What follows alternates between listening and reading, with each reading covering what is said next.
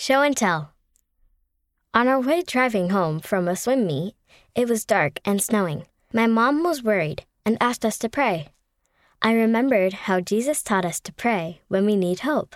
So I bowed my head and closed my eyes to pray to get home safely. After I prayed and opened my eyes, I felt a warm feeling in my heart. Then I heard a still small voice whisper, Everything will be all right. Peichi C., age 10, Massachusetts, USA. I felt very happy to enter the waters of baptism. My brother, who served a mission, baptized me. Astrid V., 8, Arequipa, Peru.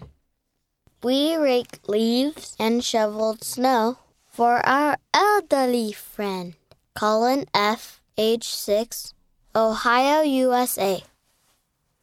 We have family living in Tonga and were sad when a cyclone hit there. We decided to send water purifiers so that they could have clean drinking water. We worked to earn money to send the three boxes of purifiers. Our family in Tonga had enough to share with their community. Christopher and Kalia L., both age 8, Saskatchewan, Canada. I help my brother with math. I help my dad by caring for him.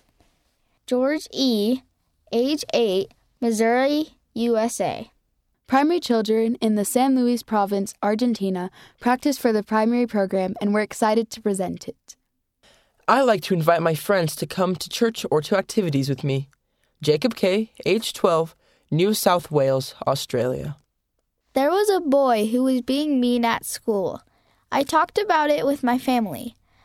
I prayed to Heavenly Father for the boy to find friends and to stop bullying. We soon became friends. Matthias M., age 7, Lithuania. I'm always in God's sight. The skies are blue, the snow is white, and everything I do is in God's sight. No matter what others say during this lovely day, God knows everything I think and do, so I'll do my best to be true.